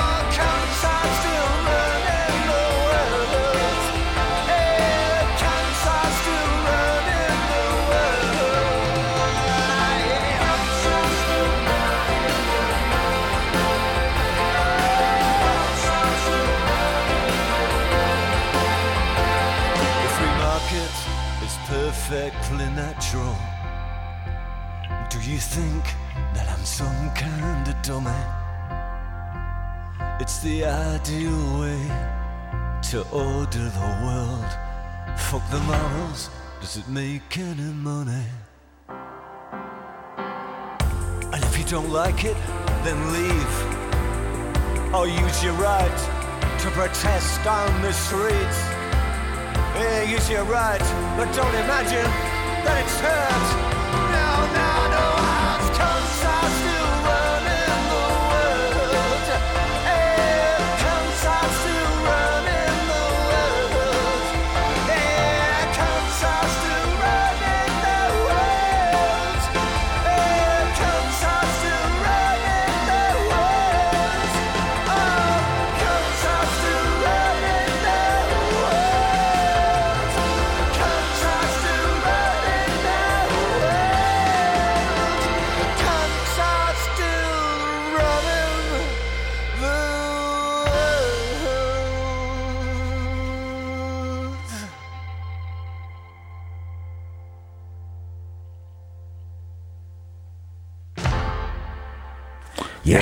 Running the World, eller Cons are Still Running the World, der har også spillet en prominent rolle i Alfonso Cuarons dystopiske children, øh, hvad hedder det, science fiction film Children of Men i 2006, som var en super, super fed film. Ja, det Øh, kan jeg aldrig hørt om. Altså, virkelig kulslået, og du ved, det handler om øh, økologien er brase sammen, og øh, mennesker har ikke kunne føde børn i 18 år. Øh, vi er simpelthen blevet det? infertile af race, fordi vi har fucket os selv så meget op. Øh, super fed film. Nå. Sidespring. Han laver et album mere i 2009. Med en genial jarvisk titel. Ja. Further Complications. Yes, og Så- den er så også, har en meget anderledes lyd end stort set alt, hvad han har hvad hedder, gjort for, fordi han allierer sig, det havde man nok ikke lige set komme med produceren, eller skal vi kalde ham anti-produceren, Steve Albini. Ja, det var, det, den havde vi ikke set. Nej. Og øh, jeg ved ikke, om jeg tror ikke rigtig, sangene kan bære det. Altså, det er ikke, det er ikke hans stærkeste offring, Nej. songwise. Men den pladen har sådan sin egen rustikke charme, som vi plejer at udtrykke det her i, i studiet. Ja, og han, har, han er jo stadigvæk, det kan, han kan jo ikke skrive en dårlig tekst, Claus. Nej, det kan han jo ikke. det kan han ikke. Det, men det er jo ikke altid nok. Nej. Men øh, vi har valgt det nummer, som jeg i hvert fald synes er det bedste på pladen, I Never Said I Was Deep. Alene titlen. Det er en meget Jarvis Cocker-agtig titel, Ja. ikke? Ja.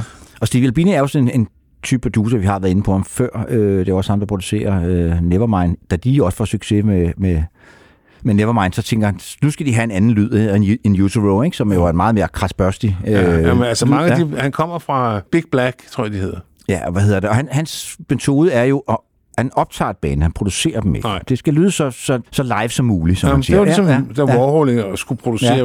Underground, så skulle de lyde, ligesom de lød på The Factory. Ja, og det er, kan jo i, i, nogle kunstners tilfælde være en rigtig god strategi. Jeg er ikke sikker på, at jeg synes, det er en god strategi med Jarvis Cocker. Det er, og det er jo så, kan man sige, øh, den sidste plade, som sådan indeholder, altså som en decideret soloplade, hvor han øh, har skrevet alle sangene. Så ja, fra 2009. I Never Said I Was Deep, Further Complications.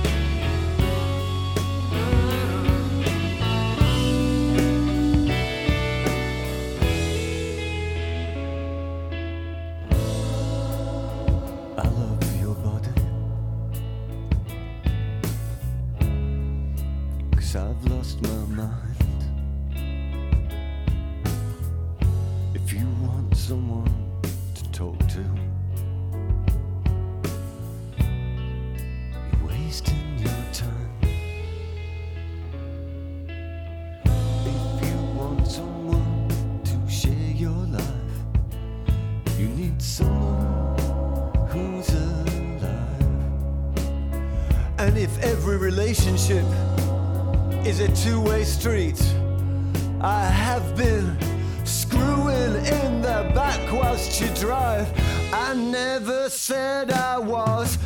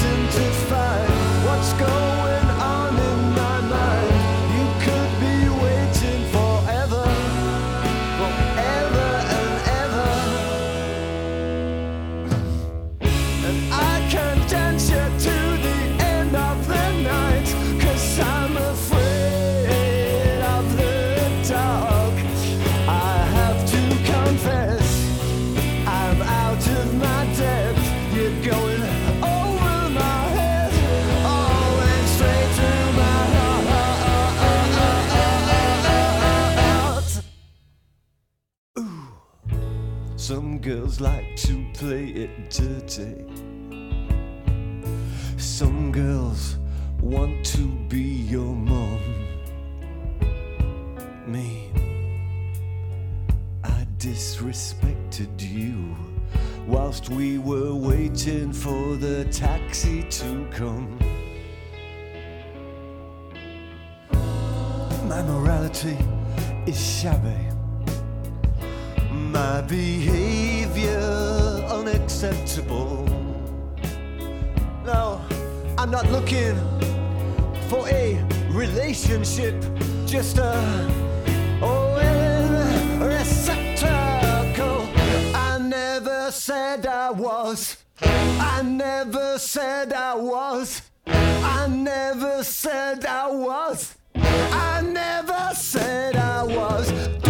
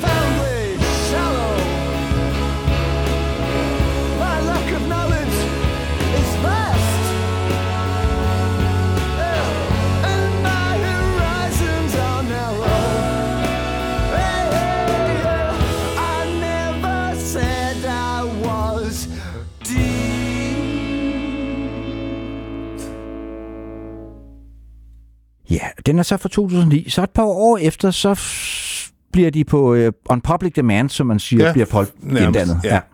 Og det er så igen uden Russell Senior, så Richard Hawley, som vi har nævnt flere gange, og hvis i øvrigt soloværk, man med fornøjelse kan gå ud og opdage, fordi han kan virkelig, han kan virkelig noget. Han er, der er både, han har sin egen stil, men der er også Chris Isaac og Roy Orbison, og en meget Og Scott Walker og Ja, ja, alt muligt ind over selv. Scott Walker, ja. sang- Han, han har lavet en stribe virkelig, virkelig gode soloplader. Virkelig gode soloplader. Men han, øh, han er også ven af bandet, øh, og øh, træder ind der, de turnerer så, og det skal så slutte med den helt store afskedskoncert.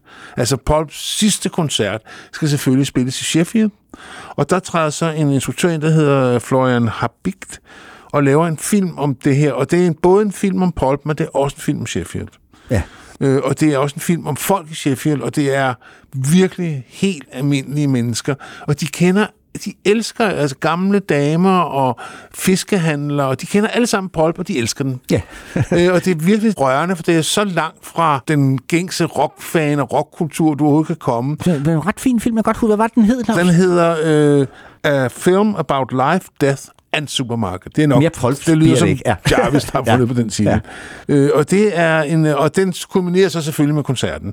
Men man følger det hele op. Han, det er også der, hvor han viser, han har sådan en, øh, et kit mod alting med halstabletter og tandpasta, og, som han viser stolt frem, Jarvis. alt, der kan gå galt. Søsygepiller, og der er alt i det der kit. Som, Okay, han, det, han har sådan en survival kit. Ja, det har han virkelig. Hjemmelavet selvfølgelig. Ja, ja. Den er så anti-rocket. Altså, det er, det er også, det Pulp er jo et anti-rock-band. Selvom Ja. ja. de spiller rockmusik, så er det jo altså bare et helt andet sted, fokus ligger. Øh, og der, på det tidspunkt bor han jo i Paris. Der er Han bor i Paris, ja. Der er han blevet træt af at blive forfulgt af små drenge i Wales, åbenbart. Ja. Der kan han gå i fred på gaden. Ja, det er også, han, efter den der reunion-koncert, så trækker han sådan delvis tilbage fra musikken, øh, og, og bliver, som vi var inde på før, radiovært og øh, tv-vært, og ja, laver alle mulige andre ting. Han er også skribent for The Guardian, og Ja, ja. Sådan, ja, prøver, prøver en anden side. Men han laver faktisk, i 2017, laver han en ret spøjs plade sammen med Chili Gonzalez, der hedder Room 29, Det er rigtigt, ja. som selvfølgelig er fortælleren i den, den kommer på Deutsche Grammophon, fint skal det være, ikke? Og det er jo sådan en samling, det er sådan en spoken word-plade nærmest, Ja, ikke? Med, med jo. pianoledsagelse. Og fortælleren er et hotelværelse. Chateau Marmont, som er et meget berømt øh, amerikansk hotel, hvor alle mulige kendtiser har boet og så videre. Der er han, han selv boet på det der værelse, Room 29, det er der titlen kommer, hvor der er et klaver øh, installeret i, i, på værelset. Hvad hedder det? Og så forestiller han sig, hvad det klaver har oplevet med forskellige gæster. Så hver sang er sådan en ny gæst på det der værelse, som han så fortæller en historie om. Og den er, den er faktisk ret sjov. Altså, man, man skal jo ikke høre den som en sådan musik. Øh, man skal tage sine hovedtelefoner på, og så skal man høre den som sådan en, en, hvad hedder det, en lydbog med musikledsagelse. Og så fungerer den altså faktisk rigtig godt. Ja. Han, er jo, han er jo sjov, Jarvis. Jamen, det er han virkelig. Og skarp. Ja, det er han virkelig. Men han laver så et nyt orkester, som hedder Jarv Eds. Han har meget, meget tit gået op i, at Jarvis Cocker, det er de samme initialer som Jesus Christ. Ja. øh, det nævner han flere gange, også i en af sine sange faktisk. Bare Ja. ja. fordi han har de samme initialer, er jo ikke ens betydende med, at han er den samme person som ham vel. Og det Nej. var vi jo så faktisk Og det er jo i sådan lidt sjovt orkester, fordi han insisterer på, at det er et orkester, ja. Ja. Jarvis, men det er så kun ham, der er afbildet på coveret, og den, det er jo opkaldt ligesom efter ham. Altså J-A-R-V, og så et nyt ord, Is.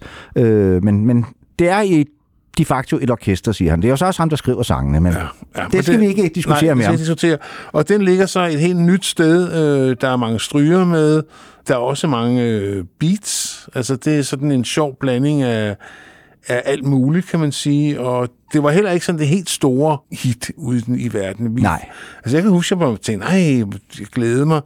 Øh, og jeg, det første nummer, det vi skal høre, der tænkte jeg, hold da op. Men jeg synes ikke rigtig, den løftede sig på det niveau. Nej, ikke, ikke, ikke på det høje niveau, han har været på. Og man kan også godt forestille sig, at pladeselskabet har siddet og revet sig selv i håret eller skægget, eller hvad de nu har revet sig selv i, fordi de jo ikke kunne markedsføre det som en Jarvis Cocker-plade, fordi ja. han insisterede på, at det skulle hedde Jarv Is. Altså, Han er verdens største krukke, og vi elsker ham for det. ja. Men- Beyond the Pale hed albumet, og ja. du har valgt nummeret Save the Whale. Ja, er det kommet dertil, ikke? Ja. Øh, og det kom så ud som en single, og der må man så sige, for en gang skyld lykkedes der ham altså ikke at komme på hitlisterne med singlen der. Albumet når så en respektabel 11. plads, så der, er- altså, de elsker Ja. ja. ham jo derovre. Men jeg tror, hvis ikke det lå så længe på hitlisten gengæld. Nej, det, er det er nok, det er lige det. hardcore-fans, der har købt det. Det er jo nok til at få det derop, bum, så sang det igen. Det, jeg tror, det er ja. nok sådan, det er gået, ja. Men er respektabel nevertheless. Men det her, synes jeg, er pladens bedste nummer, og det er så heldigvis det første. Save the Whale.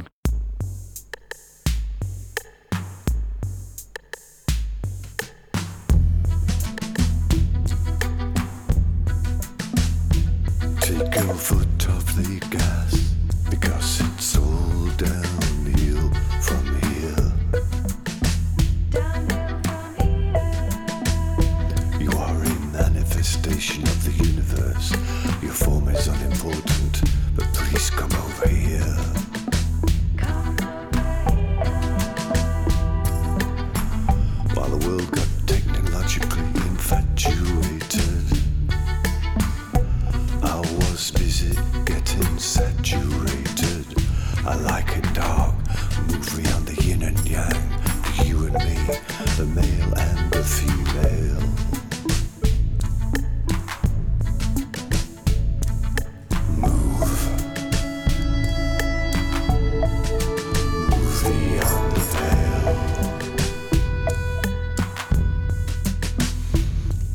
Truth, hold my hand, touch the void, fight the power.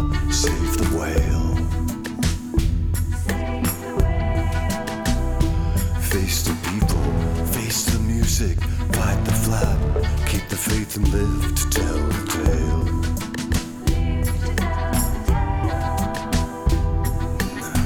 You think I'm kidding, you have misunderstood.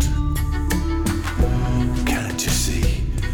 I'm up to no good. Save your breath, save your soul, embrace the darkness and all that it entails.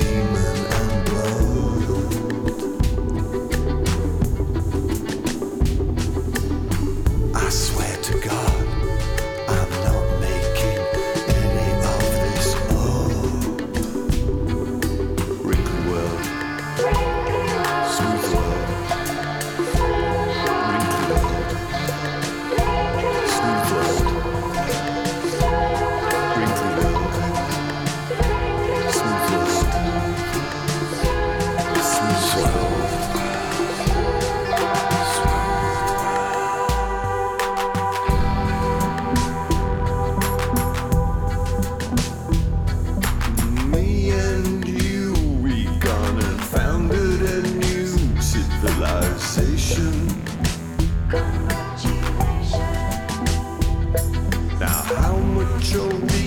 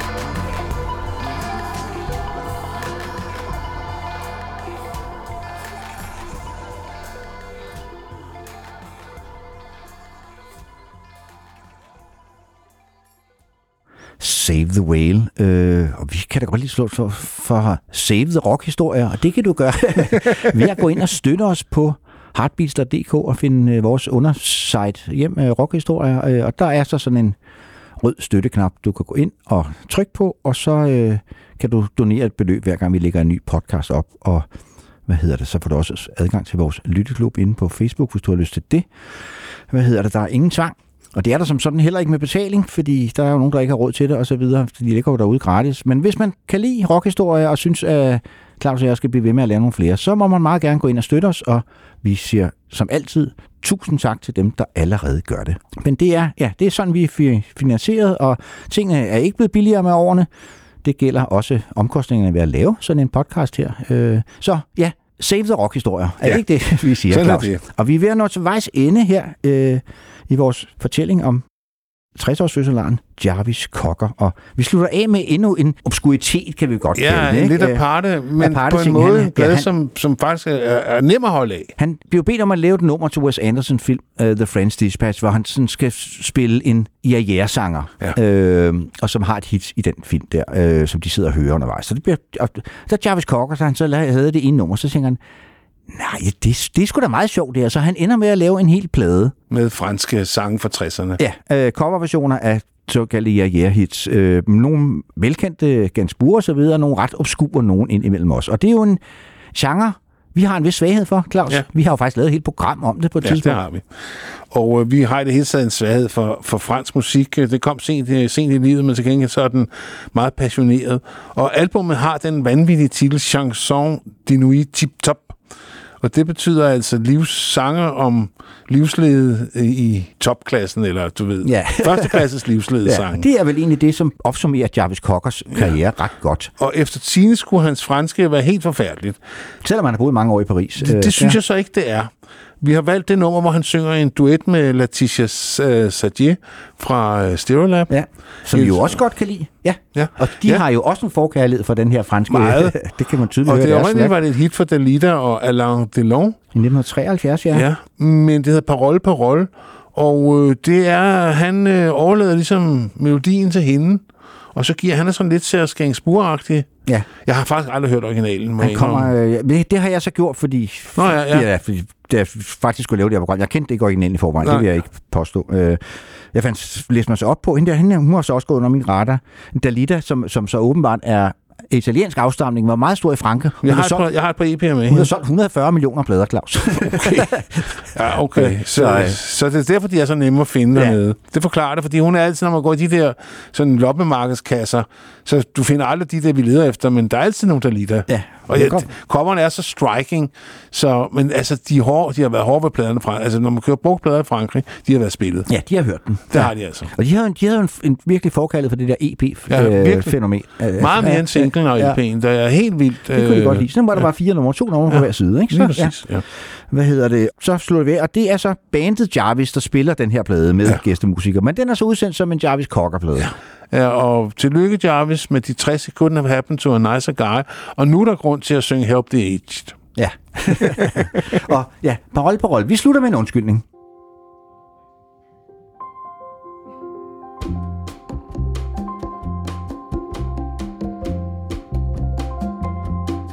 C'est étrange. Je ne sais pas ce qui m'arrive ce soir. Je te regarde comme pour la première fois. Encore des mots, toujours des mots, les mêmes mots. Je ne sais plus comment te dire. Rien que des mots. Mais tu es cette belle histoire d'amour que je ne cesserai jamais Des de mots lire. faciles, des mots fragiles, c'était trop beau. Tu es d'hier et de demain. Oui, bien trop beau. De toujours ma seule vérité. Mais c'est fini, le temps des rêves. Les souvenirs se fanent aussi quand on les oublie.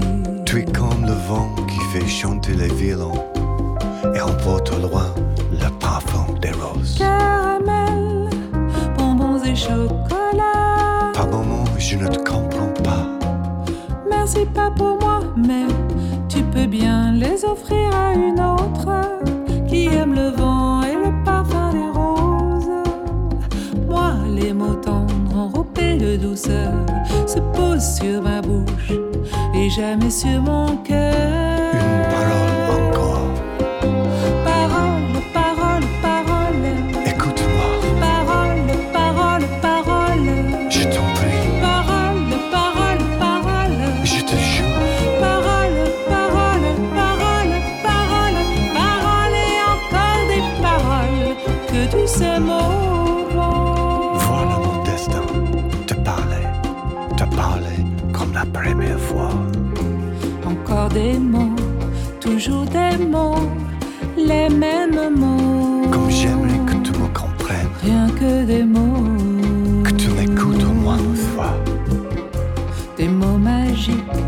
Des mots tactiques qui sonnent faux. Tu es mon rêve défendu, Oui, tellement faux.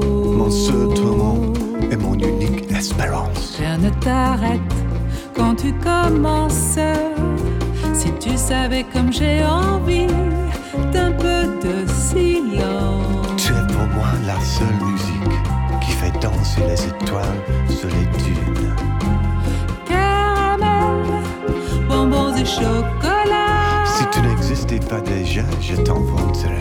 Merci pas pour moi, mais tu peux bien les offrir à une autre qui aime les étoiles sous les dunes. Moi, les mots tendres enrobés de douceur se posent sur ma bouche et jamais sur mon cœur.